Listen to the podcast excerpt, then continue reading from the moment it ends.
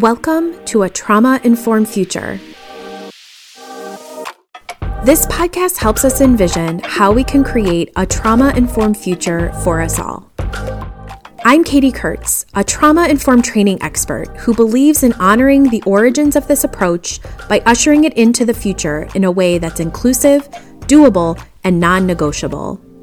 If you are someone who wants to exist in spaces that allow you to access safety, build trust, and honor your full humanity, then you are in the right place.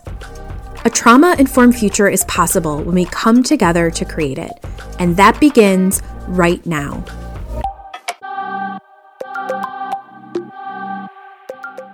Hi, everyone, and welcome to a Trauma Informed Future podcast. I'm your host, Katie Kurtz. I am so thrilled to welcome you back to this podcast, season two. We took a short break there from season one, and I just again want to extend my gratitude for everyone who has shared how the podcast has impacted them, how they've shared the podcast, how it has helped them either begin or strengthen their trauma informed practice. And I am just so delighted that people are finding this podcast supportive and that we are engaging in more conversations because as you know from season one, I emphasize nuance when we discuss anything related to our humanity, but especially our lived experiences. And when when it comes to trauma in our conversation today, there is so much nuance. And that is why pausing and being in conversation and discerning is so important so that we don't get stuck into binary thinking, either or, good, bad, right, or wrong, that we can widen our lens to really understand complexities and that multiple truths can be true at the same time. And sometimes answers are not clear cut and there's a lot of gray. A reminder that if you're new to this podcast, welcome. There are so many good episodes in season one, incredible guests. And I encourage you to start with the first four episodes. It'll really help you create shared language and understanding as we move through the murky waters of nuance in talking about trauma and trauma informed care. It is fall in the Northern Hemisphere where I live. And so, with seasons changing, I am excited to literally start this new season, which will take us into the end of 2023. We have some incredible guests joining us for season two and some really deeper conversations. And I want to encourage you if you ever come across something that you want to hear more about, or people you want to hear from, or conversations you want to see represented on this podcast, please feel free to contact me either on Instagram or LinkedIn, or you can email me at hello at katie-kurtz.com. I would love to hear from you. And I would love to know if there's something specific that you would like to hear because there is just so much we can talk about. For today's episode, I really wanted to discuss Something that I sort of mentioned in season one, but it's been coming up a lot in my conversations online, especially on LinkedIn. And it's a really good conversation, but again, really nuanced. I thought I could spend some time today discussing it. I want to talk a little bit about why I don't adhere to or believe in the concept of big T and little t trauma. Now, to be fully transparent with you, I used to subscribe to this belief that big T trauma, so trauma with a capital T, and little t trauma, trauma with a lowercase t, this differentiation that helps us understand the differences between different types of trauma. I totally understand it. To be honest, I went on a little bit of a Google research to see where this concept originated from, and I had a hard time finding the origin or the author or the creator of this concept. And so I'm still looking. I'll come back hopefully to share that with you. But this concept, I don't even remember when I really heard about it. I think it was still early on in my career, but it makes a lot of sense. So, again, I'm not throwing any shade against it. If this helps you, great. I'm just going to share a little bit about why I do not teach this concept, nor do I believe in it. But you make your own choice for you. So, I totally understand this concept. I'm going to share what it means this big T, little t trauma differentiation and why so many people utilize it and why it's helpful. Big T and little t trauma was really created to help us categorize different types of trauma and traumatic experiences to help us better understand the distinguishment between the impact. So, big T trauma is different types of events and environments that cause a greater impact on our nervous systems. So, shock trauma, larger chronic traumas, these really big events or environments that cause us to have a trauma response that are typically these larger events. So, a violent crime, a shooting, a serious accident. These types of big T trauma include chronic or ongoing trauma, which can be repeated abuse or neglect, and oftentimes result in post traumatic stress disorder or PTSD or complex PTSD. So that when we say big T trauma, we're referring to these really large life threatening events or situations. So oftentimes we see little t traumas described as death or loss, or a breakup, or losing a job, or bullying. These situational life stressors that can still have a traumatic response or cause harm, but they are not likely to create a sustainable impact that may result in PTSD. So, these differentiations help people and have in especially in the mental health world and honestly anywhere when i went on my little google search i saw big t little t trauma being discussed in mainstream media. There was an article that recently came out in the new republic that talked about and was on the cover called the one nation under trauma and it talks about trauma in a new way that hasn't really been in mainstream media. So people are talking more about trauma than ever. And I'm seeing as we discuss trauma in mainstream media that we're still functioning from a very narrow definition of trauma. The same definition that we used or we thought trauma was 50 years ago. And again, I'll refer you back to our first four episodes of this podcast, which are really helpful and supportive. I give an overview of the history of trauma informed care and the origin, and some shared language and understanding around these terms that I use today. But we as a culture and what we're seeing with mainstream media and the rise in conversations around this is that we're still functioning from a very narrow definition. We used to think that trauma was experiencing war or violence or a serious accident. Was a very narrow definition that only certain types of events caused a traumatic response. We also thought that trauma back then was the event, not our response to the event. Now, over the years, what we have learned and what we have expanded is that trauma is our response to events and environments, not the event or environment ourselves. It's not what's wrong with you, it's what happened to you.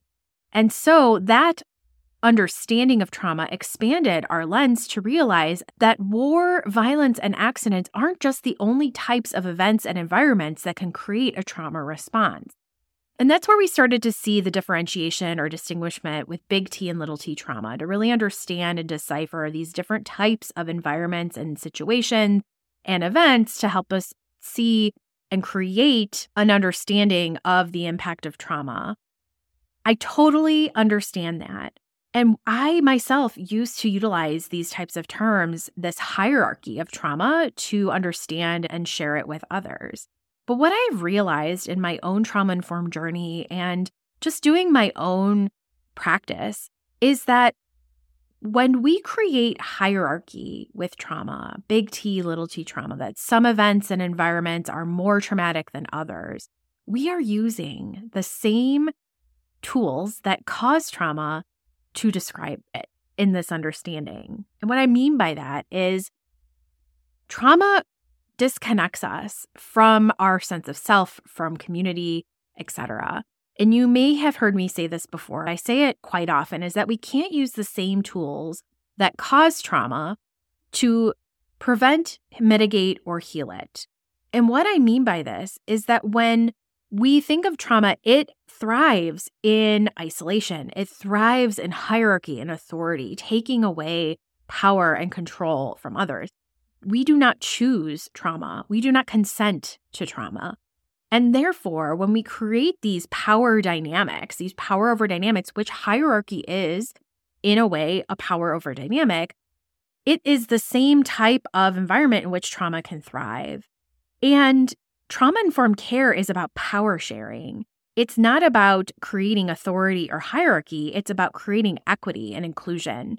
And so the more I learned and the more I expanded my practice of trauma informed care, I really released this belief in big T and little t trauma. Again, I'm not saying it's good, bad, right, or wrong. If you subscribe to this belief, great. That's for you to decide and discern.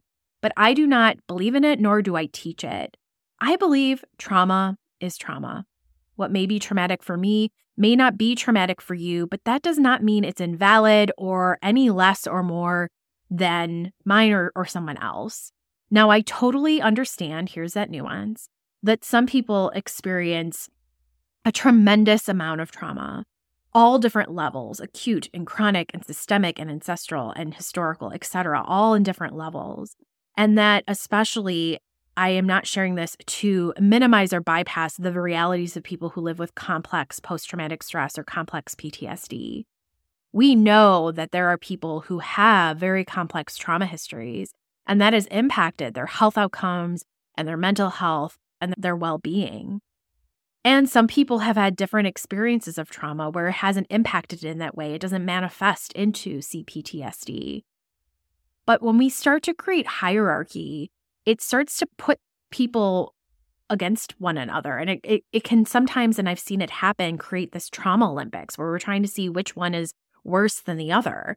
And again, I understand the distinguishment because it helps us determine the best course of therapy or modality or treatment for people who have more complex or big T traumas. However, I think if we want to create a trauma informed future, when we perpetuate hierarchy in this way, we're never going to get fully there because we're still creating this delineation.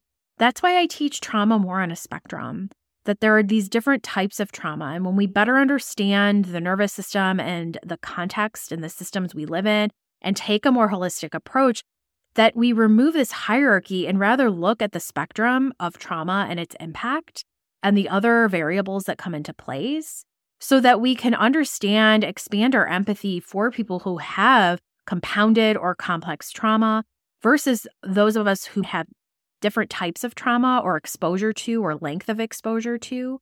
So it doesn't create hierarchy where there could be, again, more binary involved, but rather creates more of a spectrum where nuance and those gray areas can be honored.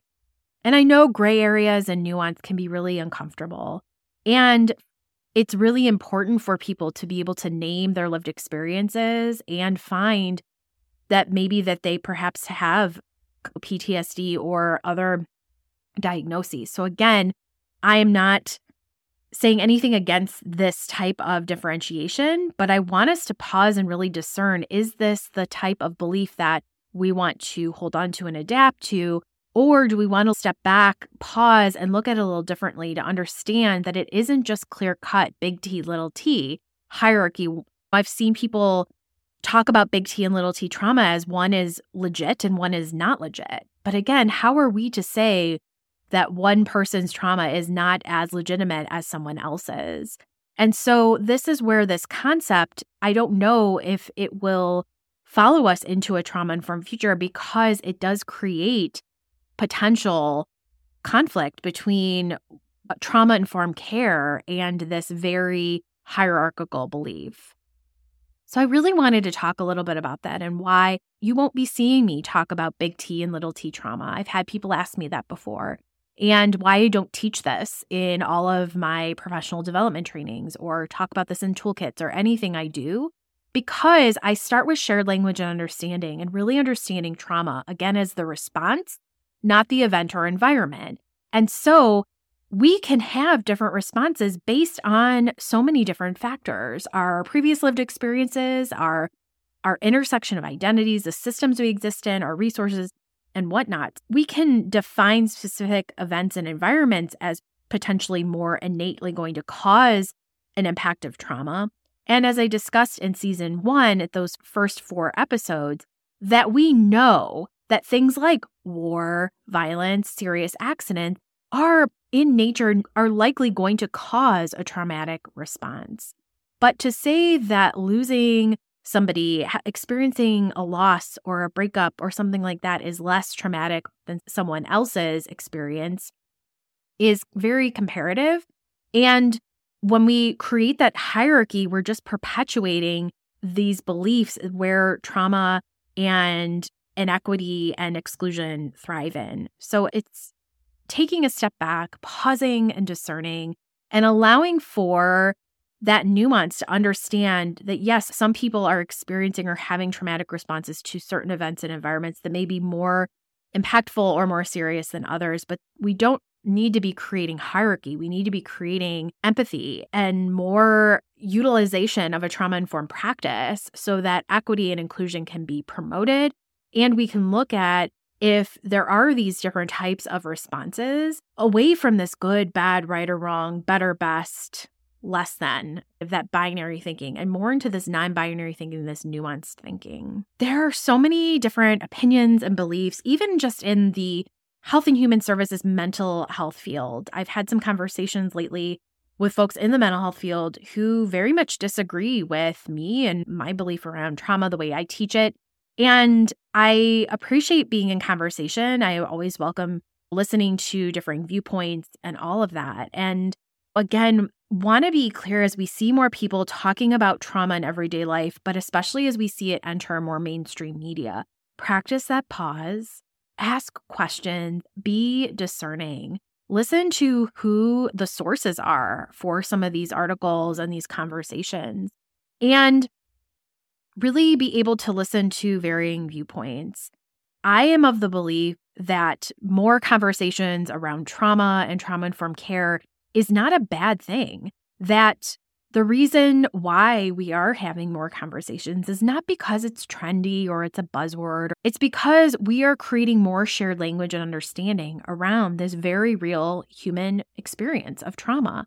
And more people are understanding that they are getting language and they're getting information to understand that the things they experienced, especially maybe growing up, wasn't just normal or typical or something was wrong with them, it was trauma. And so we're seeing more people awaken to their own lived experiences and allowing and engaging in healing pathways so that they can address that. I don't think there's anything wrong with that or or bad or trendy. I think like anything when we have the language for something, it creates meaning and then we're able to better navigate whatever it may be. And this expands that reality that virtually most of us, if not all of us, have experienced trauma. And I don't think that's being an over exaggeration. And I don't think that's minimizing people who experience complex trauma. I think it's having this reality again that, yeah, there's a spectrum and there's different impact levels depending on the context of the individual and the experience. But trauma is trauma. And we don't have to create these hierarchies to prove anything. What this is proving is that we need more conversations, we need more spaces where people can understand and wade in the waters of nuance and complexity of trauma, where we can have more systems and policies in place that hold an understanding of trauma and then are informed in using that information to shift the culture and to create cultures of care where we can have more access to treatment modalities and healing pathways and access to training so we can have representation so safety and trust can be felt and that there's access including insurance and payment and all of these things and that the healing does not just happen in six sessions of you know cognitive behavioral therapy that there is more to healing than just in your therapist's office. Although therapy is huge and helpful there's more to that and that we all benefit from not just trauma informed care but nervous system care so when we get stuck in these boxes, when we see conversations or we ourselves want to get stuck in or have a hard time moving, that is an indication. That is a yellow flag to pause and ask yourself, why am I so stuck here? Why am I holding on to this belief? How may I be able to open up a little bit to understand maybe the nuance that lies here?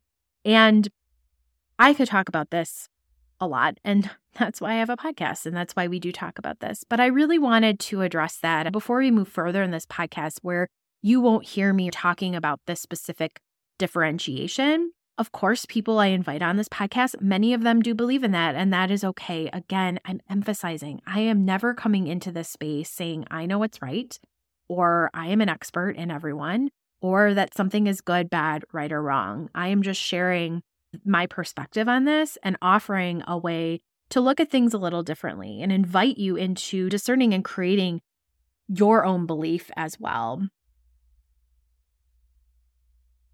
So much to look forward to in season two. More conversations like this, where we're going to talk about the nuances of trauma and trauma informed care. Some great guests and conversations coming as well. And so, again, if you have any questions, clarifications, or topics you would love to be discussed, please feel free to reach out. Please connect with me on social media because that is a great place where we can also continue the conversation. You can connect with me on Instagram as well as LinkedIn, or feel free to shoot me an email at hello at katie-kurtz.com. All of the links for everything are in the show notes, or you can visit my website at katie-kurtz.com. That's it for today's episode. I can't wait to get into season two, but for now, take good care. Thank you so much for listening to a Trauma Informed Future podcast. If you enjoyed today's episode, be sure to go to katie-kurtz.com to check out free resources, toolkits, and trainings. You can help be a part of a trauma informed future by subscribing, leaving a positive review, and sharing this podcast with others. To access show notes, guest information, and other resources, visit my website at katie-kurtz.com.